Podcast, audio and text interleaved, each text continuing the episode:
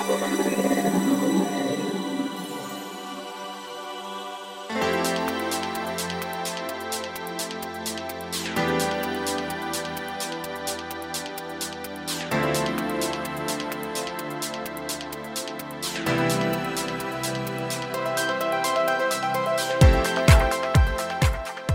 んにちはゆきです。菊間が第334回の時間がやってまいりました。早川さん今週もよろしくお願いしますよろしくお願いします。早川さんはい。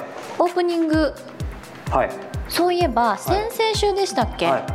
ほら旅の話はい旅じゃないですね、仕事です出張ね、な話していただいたんですけど、はよく考えたあの時それ一部しかまだ伺ってないんですよねああ、そうですね。なんか小話をしろってことですね。う。そうもうちょっといただきたいか。いやこの間ねチューリッヒで物価が高かったって話したと思うんだけど、そうだな。あのベルリンにも行ってるんですよその前に。ドイツの。はい。ベルリン行ったことある？あります。あ、じゃあ話がまあ早いのか早くないのかあれだけど。あのーベルリンって何しに行った？何しに行ったんですか？何何を思い出す？ベルリンの壁？あ普通でした？あ壁ってなんか思ったより普通だったよ。あれ買いました？壁の。買ってない買っちゃいました私。はい。本当かどうか分かりませんけどね。あの崩したその壁の。甲子園の砂みたいなもんそうだね破片を。そう買っちゃいましたけど。そうか、まあ、あのベルリンの壁の話もなんだけど、うんうん。あのまあ、僕もねベルリンって一番 お覚えてるのはカリーブルスト。カリーブルスト？なんか行って食べてないの？カリーブルストって何ですか？あらゆきちゃん何しに行ったの？ねえ何何まあ、何、壁行ってればいいと思うんだけどあのねえドイツって言えば食べ物何を想像する？えウインナそうだよねソーセージ、はい。はいであのそのウインナーがあってそこにまあ名前の通りにねカレー粉がかかっててあ。でもあんまカレー好きじゃないんだ。いやいやそんなことない。でまあ、ケチャップとかマヨネーズとかもかかってってみたいな、でそこにあのフフライドポテトがドーンって感じで,、ええ。でそれは美味しいからっていう感じで、はい。あのいろんな人から勧められてさ、うん。まあ、楽しみにしてたんだけどその時にね結構昔の俺だとまあなんだろうそういうお店を調べるとかさ、えまあ、今もしないことないんだけどで海外ってなんか調べないとさ外れもありそうじゃん。えそうですよね。でどこに何あるかもよく分かんないし、っていう感じだけどなんか最近は、まあ、これだっていう店は別としてなんかそういうのはちょっと感覚で行った方が面白いかなと思ってて。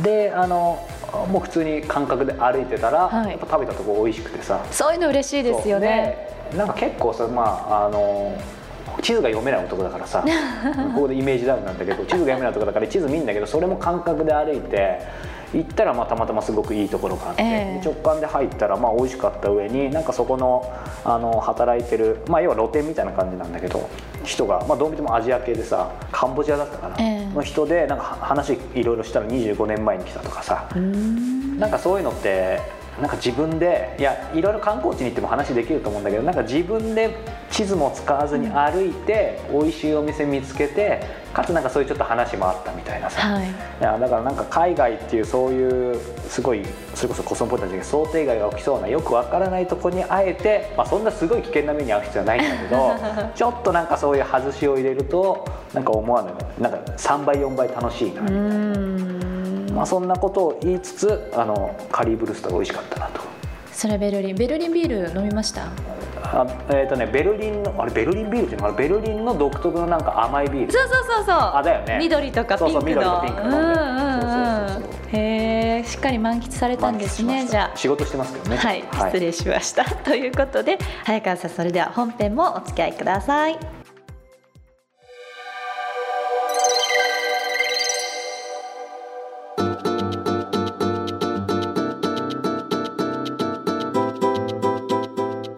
続いては今月の菊間がインタビューです。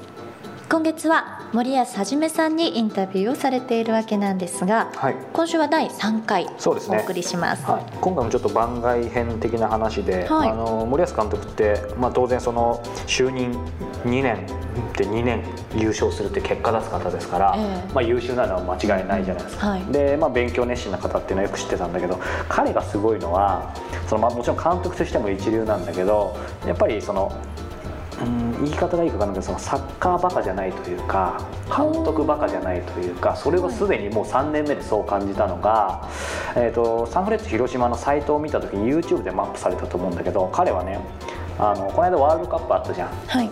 でワールドカップの期間中ってさ普通サッカーのその J リーグもないからその時の監督ってさ結構うん例えばテレビの解説をしたりとかさそれこそまあチームのことを何かやったりとか、まあ、そういうのは普通だと思うんで,、ええ。でそれはもちろんいいと思うんだけど、はい。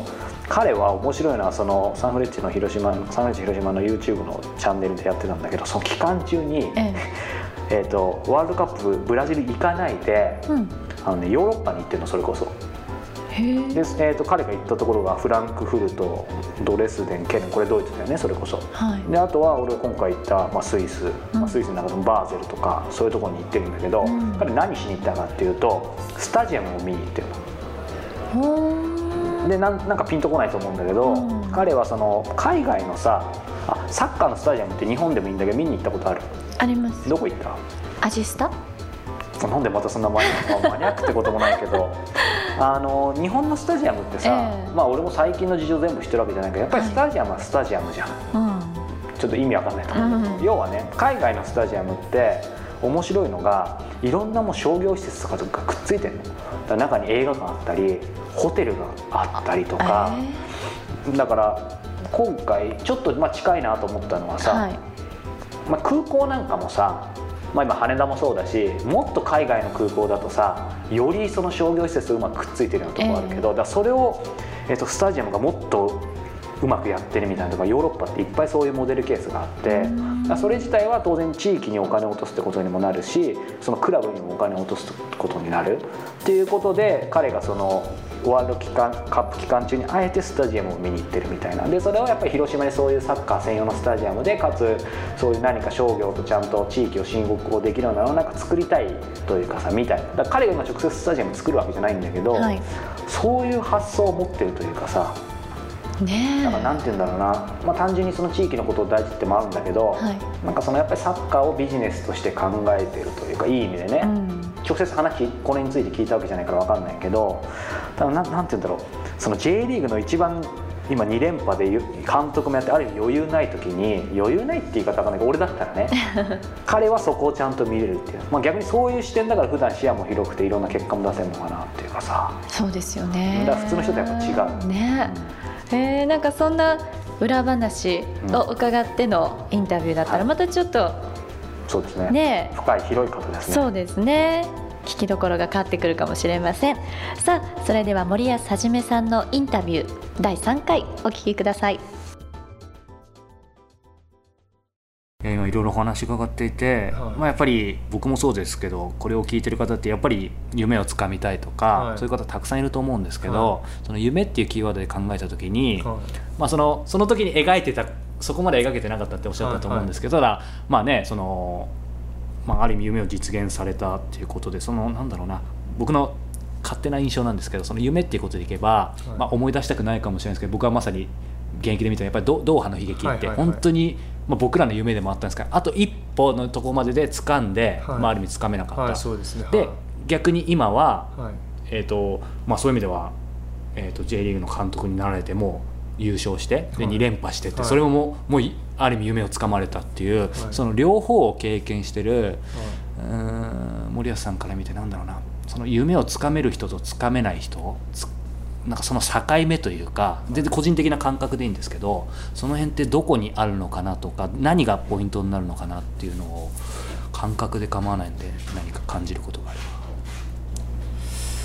そうですねまあまあ僕が、まあ、高校卒業して松田に入った当初はまだプロリーグとか、うん。プロ選手とかっていう制度が日本の中ではい。始まるっていうことはまだあまり考えられない、うん。あの状況で、まあ、そこから日本のサッカー界がアマチュアからプロへとだんだんこう移行していくっていう流れになって、えーいったところで、まあ、ななんていうんですかね自然にというかその流れに沿って、あのやってきて今の自分がありますけど、うん。まあ、一つこうその流れをつかんだっていうところ、まあ、それを夢をつかんだと言えるかどうかは分からないですけど、まあ、自分が本当に好きでやってたなっ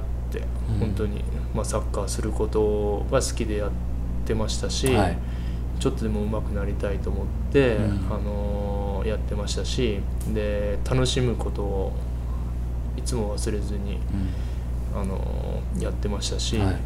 まあ、そういう好きこそものの上手なれっていうか、うん。なんかまあそういうふうなことをコツコツとうん。続けられたのがこう夢をつかむっていうか、うん。はい、ことにつながっていったのかなっていうふうには思いますけどだからその夢をつかめる人とかつかめない人っていうふうなそのどこであの違いが出るのかっていうところで言うと、まあ、本当になんていうんですかね。まずはそのやってることに打ち込めるかどうか、うん。はい。まあ、壁はいっぱいあると思うんですけど、まあ、その壁にあぶち当たった時、うん。試練にぶち当たった時に、まあ、そこを続けていけるかどうか、はいの違いかなとは思いますね。うん。はいだからまあよく最後まで諦めないっていう、あ諦めないで、あのーやり通すっていうこと、うん。まあ、いろん。な、あのー状況の中で言われ言われると思いますけど、まあ、まさに、はい、やり続けることが、うん。はい、次への道をこう扉を切り開く、はいうん。ことにつながっていくのかなとは思いますけどね。それ諦めないでやり続けるっていう時の、はい。なんて言うんでしょう。心情というか、はい。もうとにかくある意味根性ではい。やるのか、はそういう苦しい時にも何か森保さんご自身のなんか楽しみ方じゃないですけど、はい。ちょっと抽象的ですけど、はなんかそういうものって何か支えになるものってあるんですかね？まあ、まあ選手の時もそうでしたし、まあ、今、えー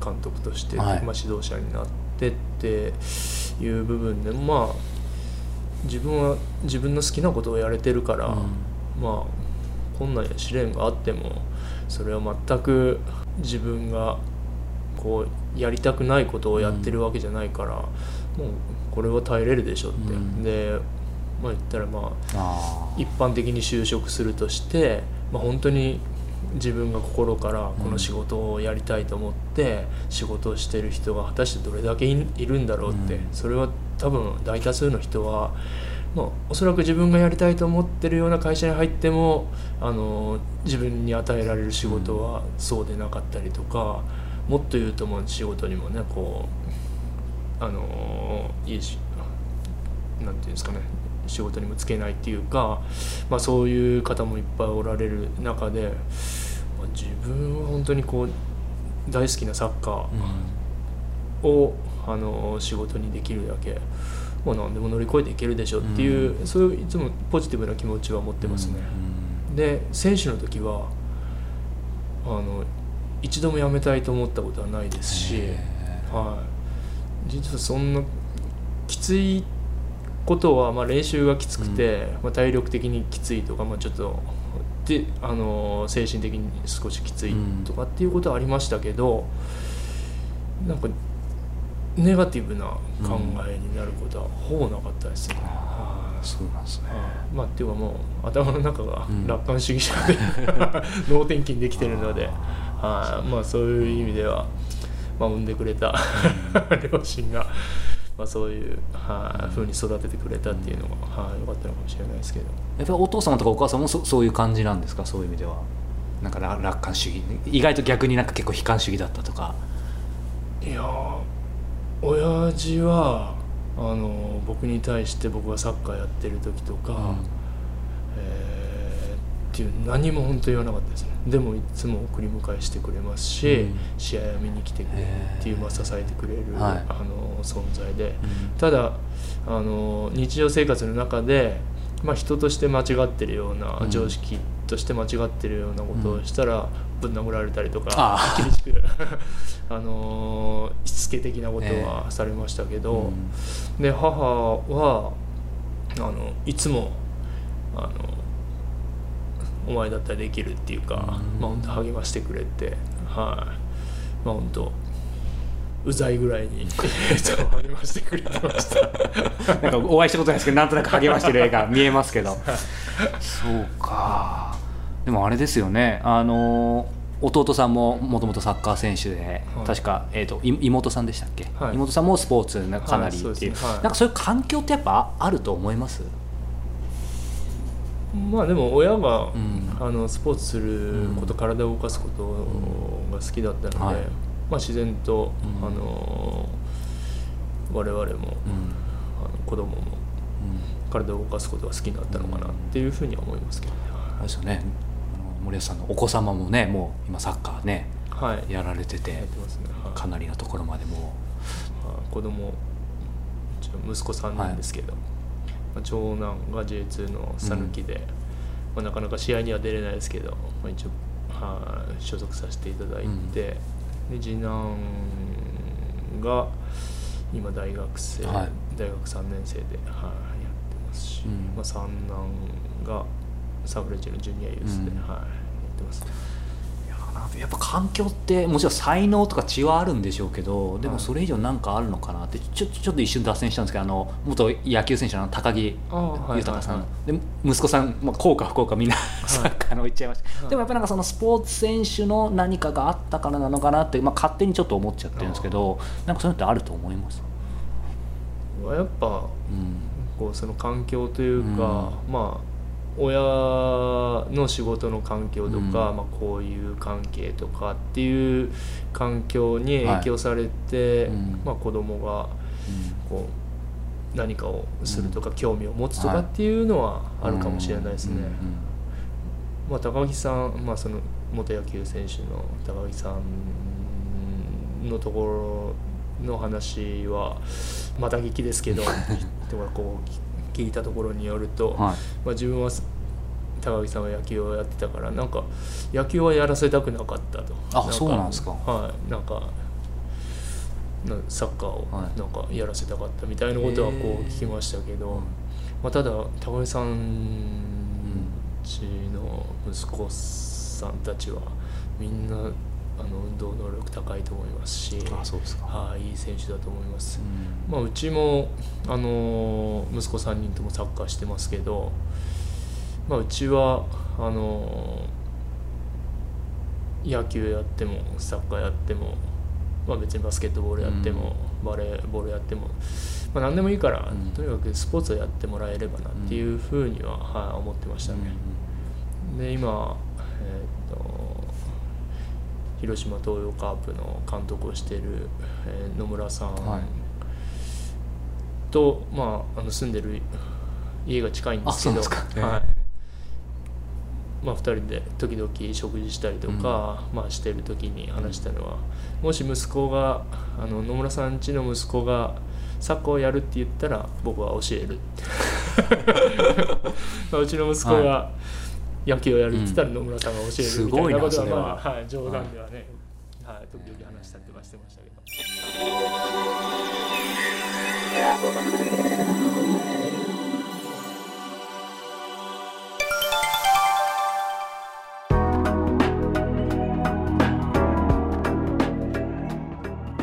続きまして良いこと良いもののコーナーです、はいこれも結構皆さんから好評なんだそうですよ。はい。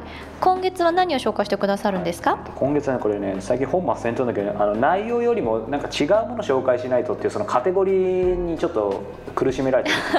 今回どうしようかなと思ったんだけど、ええ。まあ、今回ちょっと2つのカテゴリーにまたがってんだけど、はい。えー、とポッドキャスト×音楽ということでですね、ええ。ー、と今回これを紹介したいと思います、えー、とスペースイビザレディオショー。うーんイビザ、はいまあ、あのちゃんとした正しい、えー、と発音です。イビサだと思うんですけど、ええ。スペイン語的には。あのイビサって知ってますか、スペインのあの、はい。島？はい、もうちょっと言うとどんなイメージがありますか？なかなか行けなさそう。中身は？中イビサのイメージ。イビザのイメージ？なんか楽しそうな夏とか行ったらすごいノリノリな感じえです何がありそうなイメージ？これ知ってる人も知らない人もいると思うからさイビサっていうと。えなんかフェスみたいのしませんでしたっけ、うんあなかなかいい線をついてますね。あの実は僕今回、えー、とちょっとヨーロッパ行った時にイビサも行ってるんですよ。あー。これも仕事だからね。本当後で後々、えー、とこのこれ配信してる頃ぐらいには多分ね分かる人には分かると思うんですが、ええええあのちょっとイビサにも仕事で行ってて、でイビサっていうと今ゆきちゃんが言ったんだけどそのクラブで有名なのよ。めちあーゃくちゃ、はい。うんうんうん。クラブミュージックというかダンスミュージックで。うんで今ね大体シーズンが5月から10月ぐらいまで5ヶ月で、ええ。ー、とな200万人ぐらい来るのかな？ええ。えそのシーズンで。ありえないよね。昔は数万人だったらしいんだけどで、まあ、実はそのシーズン中に行ってきたんだけど、はい。あのイビサっていうとその特にダンスミュージックでも、まあ、チチルアウトっていうジャンルがさ有名でチルアウトって知ってた？チルアウトってジャンルは分かんないですけどえリラックス系ってこと？まあまあそういうことだよだから俺もそう言われるとジャンルなのか分かんないんだけど、うん。そうチルアウトってまあね文字通り言葉、はい言葉だからチルっても冷やすとかさ、ええ。っていうことなんだけど、まあ、俺もこの正しい定義は分かんないんだけど、まあ、ちょっとあのあえて定義っぽく言うと、はい。チルアウトのミュージックっていうのは電子音楽の作曲者により生み出された比較的陽気でスローテンポなさまざまな形式の音楽を表す言葉。発祥は90年代中期でくつろぐことを、えー促す俗語から来てるってなんか真面目に解説すると余計分かんないんだけどあ要はリラックス系の音楽でで俺、まあ、こういう多分イメージで分かるかもしれないけど俺あんまクラブとかさそうですよね。多分行かなさそう。行かないし、はい。学生の時ちょっとノリで行ったけどもう二度と行くかっていう感じで,、えでクラブミュージック自体、まあ、この人怒られるかもしれない俺はあんまりっていう感じでさ。私も実はそっちあそうなの派です意外だね。全然。あそうクラブは行ったことないそれこそもう踊れないしさ。ですよね、うん。どうしたんですかそんなの。そうそう。まあ日本人がっていうのもあるのかもしれない。でもね、要はチルアウト自体もともと好きでちょっと聞いてたっていうのなんだけど、でイビサ行ったらさ、まあ、クラブも行ったんだけどイビサってそのクラブもそうなんだけど夕日自体をビジネスにっていうことにしていてあのクラブというよりも例えば日本でいうと江ノ島とかの海の家でそういう音楽かかっててでそこ自体夕日がとにかく半端じゃないのよ。でその夕日見るためにそのカフェに行くと3000円払わなきゃいけないっていう。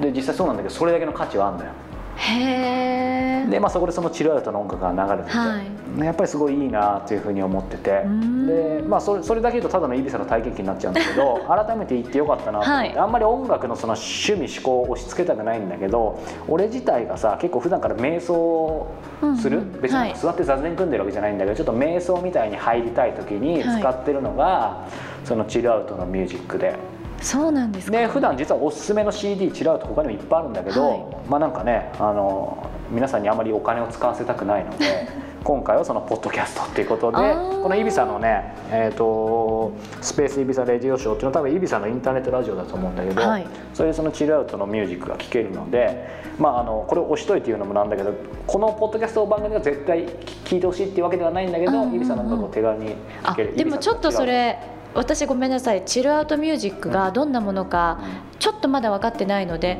これ聞いてみたいですね。そうですね、はい、多分チルアウトが基本でもちろんチルアウト以外もあると思うんだけど、これ聞きながらなんか普段からその瞑想に入るってのもあるんだけどあの別にクラブっていう言葉にちょっと抵抗がある人も全然すんなり入ってくるはただねなんか思った。ええ。そのクラブに行ってさ、まあ、俺がクラブ行ってるの想像するだけでみんな笑えると思うんだけどでもねあそこにずっと行ったらやっぱね踊れると思うあ本当ですか？例えばさ踊らざるを得ない？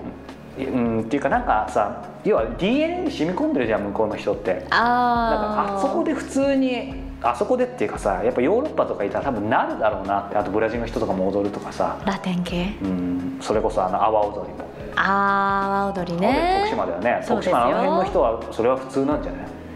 そっかだからまあちょっと落としどころがあれなんだけどそなられ、踊ってる写真とか上げてくださらないんですか？いやあのそれは撮ってないから。すごい。真面目に否定してきましたここはマジですからね、うん。そうそうそう。まあただあのそのイビサも面白いし、うん。まあ、チルアウトっていうジャンルもいいかなっていうふうに思ってますので、まあ、興味ある方はこのポッドキャストではい。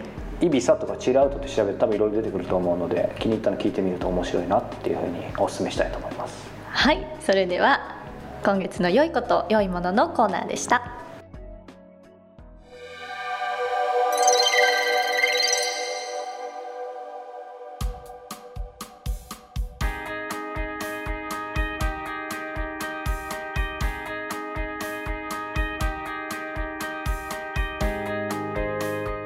さあ今週もエンディングのお時間がやってまいりました。菊くまがこの番組では皆様から質問応募募集しております。キクマガのトップページ入っていただきまして右上の方に質問フォームのバナーがございますのでそちらをクリックしていただいてどしどし質問の方をお寄せください。はい。さあなんだか今週はちょっと早川さんの海外の出張のお話ああそうですね。体験をたくさん伺うことができましたけどね、はい。なんかちょっと羨ましくなっちゃいました。ゆきちゃんどっか行きたい、あのー11月の頭ぐらいに、はようやく夏休みを取ろうかなと思ってるんですよ。なので今ねどうしようかなってこのタイミングで悩んでいるってい、いう。うん、これ配信されてる時はまだ11月になってないと思いますけうど、候補地は？候補地ぐらい言ってもいいでしょいや候補地もねやっぱりもう暑いとこに行きたい。ダイビングもする。そうなの。南下しちゃおうかな。